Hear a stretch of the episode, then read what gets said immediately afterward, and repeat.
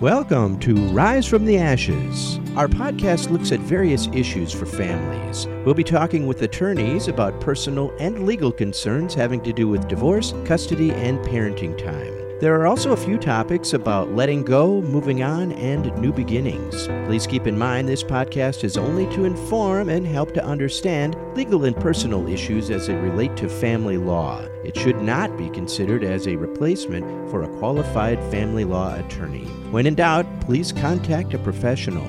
Rise from the ashes, focusing on matters of the family because family matters.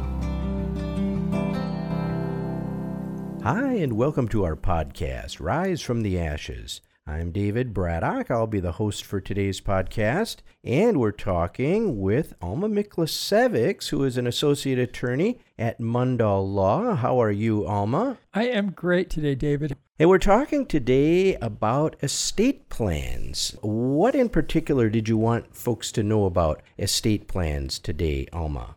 Well, David, it's the brand new year, 2022 and I thought that it would be a good time to talk about something positive, getting that estate plan off your to do list.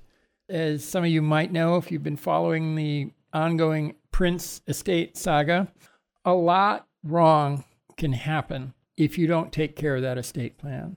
What did they say? It's been like six years since the estate of Prince is trying to be resolved, and now they're just really starting to dig into it. How, how is that working? Finally it's to the point where it's ready to be able to settle. And had Prince even invested a little bit of money in creating an estate plan, just a basic plan, before his death, I mean, tens of millions of legal fees were spent on this case by various heirs and entities, thousands upon thousands of legal documents.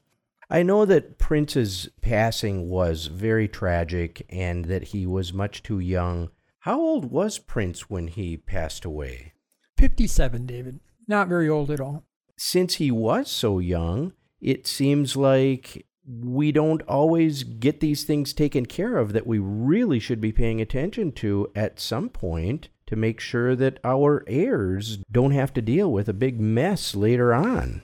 The mess extends beyond the legal. Keep in mind that when ultimately your time comes and you pass, your loved ones will be grieving there will be emotional stresses that go along with that. That can lead to some major conflict within a family. So, when there's any sort of ambiguity in an estate plan, or worse, lack of an estate plan, it just creates an opportunity for there to be conflict. And you want to avoid putting your loved ones through that if at all possible. Well, what are the kinds of things that we should try to take care of first?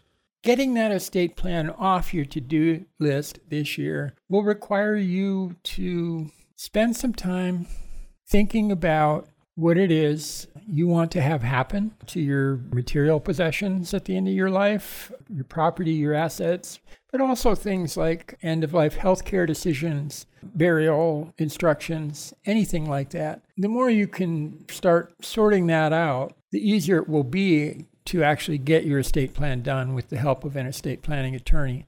So just think about all of the things that you would like to be squared away before you go, something like that. Yeah, and that's where an attorney can come in and really be helpful to you. But thinking about death is an unpleasant topic for many people, and I think that is really what prevents them from dealing with their estate plan all right, a person has thought of all of the things that they'd like to have taken care of before they leave. Now it'll be time to contact an attorney. What is the best way to go about that?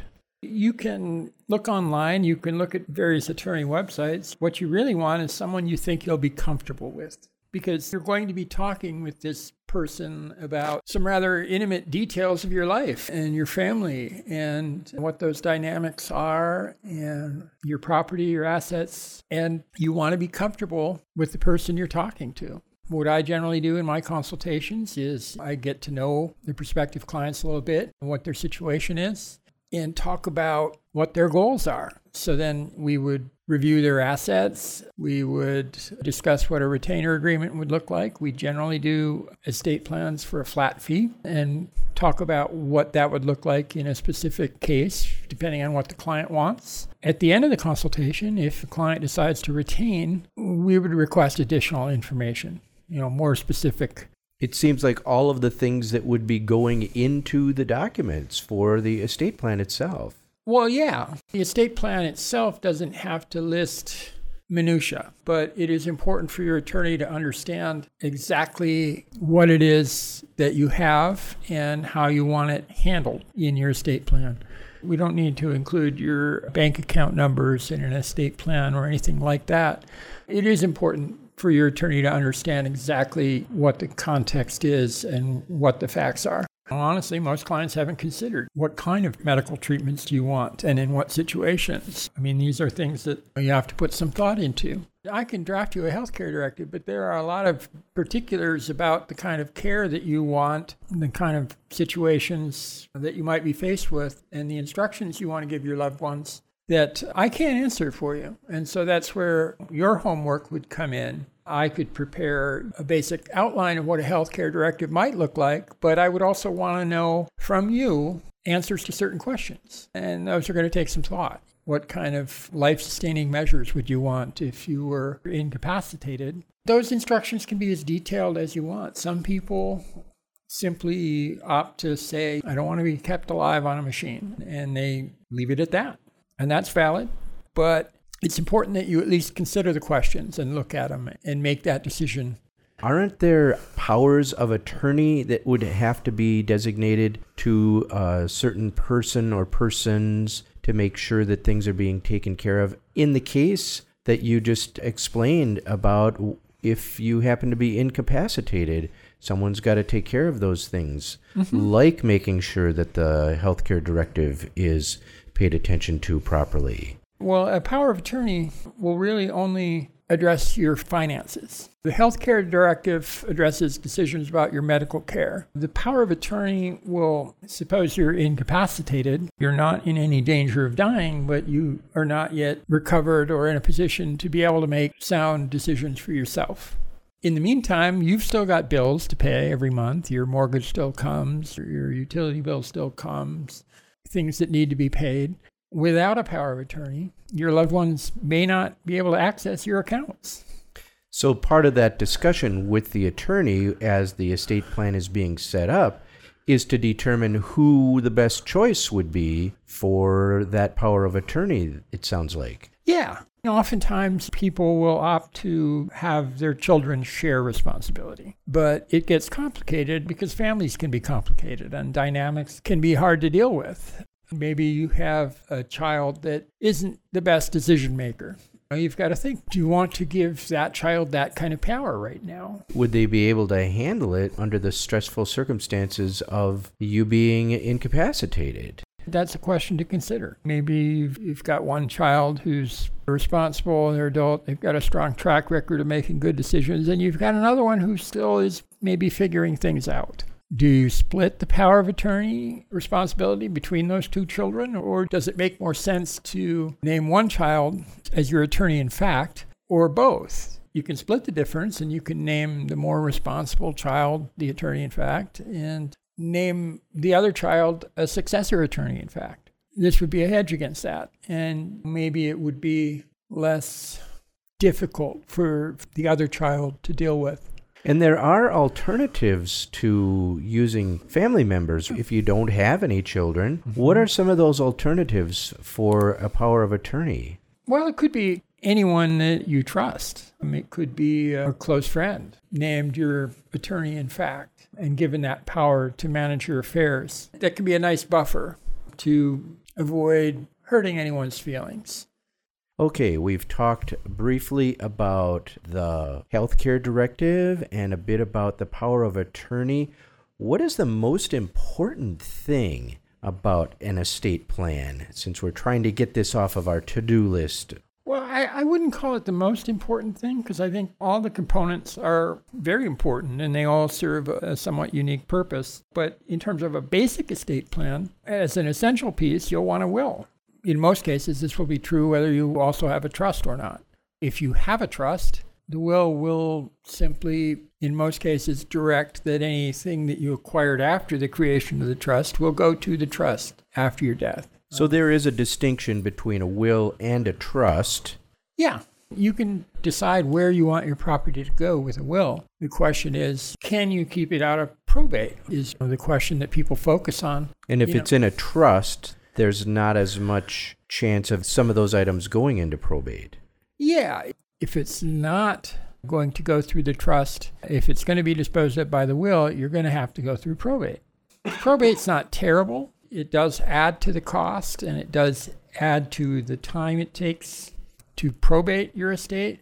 But if you can avoid it, in most cases, it makes sense to. To have a trust. To have a trust. With a trust, oftentimes you will want to address how the property is going to be put in the trust. You may choose to do that now. Retitle the property in the name of the trust. Uh, you may choose to transfer it upon death. If you're married, initially it will go to your spouse. If it's a joint tenancy, there's a lot of moving parts. I don't want that to sound complicated because it really doesn't have to be. And this is one of the reasons why you hire an attorney to help you with this process. We deal with these sorts of scenarios all the time. Since there is a distinction between a trust and a will, there are the people that are going to administrate those. From what I understand, in a trust, you have a trustee. For the will, you would have a personal representative, sometimes in the past referred to as an executor. That's correct. What's the difference? What's the similarity? It's a good question. As a personal representative, there's sort of a finite period during which you will have some responsibilities. You'll need to open the probate. You may need formal probate. You may need informal probate. It all depends on, on how the estate plan was set up. There's a series of steps that, that it takes to open an estate with the probate court and close it. Now, in an informal probate, a lot of this can mostly be done without a hearing. You know, formal probate obviously would be more involved. And then at the end of it, after all the legitimate creditors have been paid and the remaining assets distributed in accordance with the will, you file an accounting and you close the estate. That's that limited term you're yeah, that's about. that limited term. Now, a trustee, depending on how you've set up the trust, that can be more of an indefinite responsibility. There, you're managing trust assets in accordance with the terms of the trust. Are there any particular legal requirements for the person that's going to perform as a personal representative or a trustee? What are the details about who to appoint? As long as the person you appoint is an adult of sound mind and capacity, there's no qualification to be a personal representative or trustee. Now, as a personal representative or trustee, you're going to have certain fiduciary duties or certain duties to basically adhere to the, the terms of the whether it's a will or trust. One of the things that a good estate plan will take into account are contingencies. In the context of a personal representative or trustee, these are big responsibilities, and people at the same time have lives of their own. It could be a situation where you die and it is just really, for whatever reason, not a very good time for the person that you named as your personal representative or trustee to be able to take on that responsibility and fulfill those duties. So you'll want to think about naming successors, whether it's one successor or two. We'd address contingencies like that in estate plans. It really is not as complicated again as it sounds. You may name anyone you want, like I said. You don't have to have someone with any special qualifications. No one needs to take a test. No one needs to pass a background check. If you designate this individual as your personal representative or trustee, they will have the responsibility. So, what is the potential cost for either a will or a trust? Each person is unique, but here at Mundahl Law, we do most of our estate planning work with flat fee packages. Now, for a single individual, a basic estate plan, which would include power of attorney, a healthcare directive, and a will, we do those for $1,000. for a married couple, a basic estate plan with two health care directives, two powers of attorney, and two wills. We do that for $1,500. There are add ons that we can do to customize any estate plan.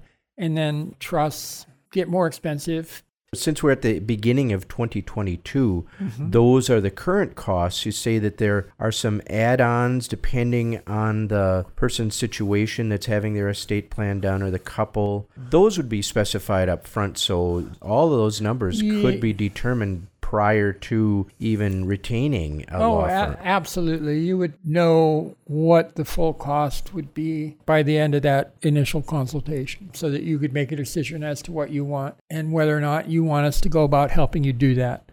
It's as simple as making the decision to get it done this year.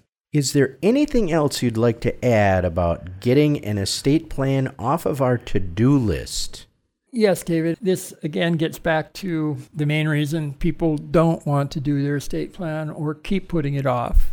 It can be difficult, it can require some emotional labor to think about these things and get to the point where you have that estate plan done. Instead, maybe focus on how good that's going to feel to have that off your list, to have that peace of mind that you're not going to leave your loved ones a mess that your instructions are going to be clear and it's going to minimize the likelihood of any trouble after your passing. So you could get it done and start 2022 off right, David.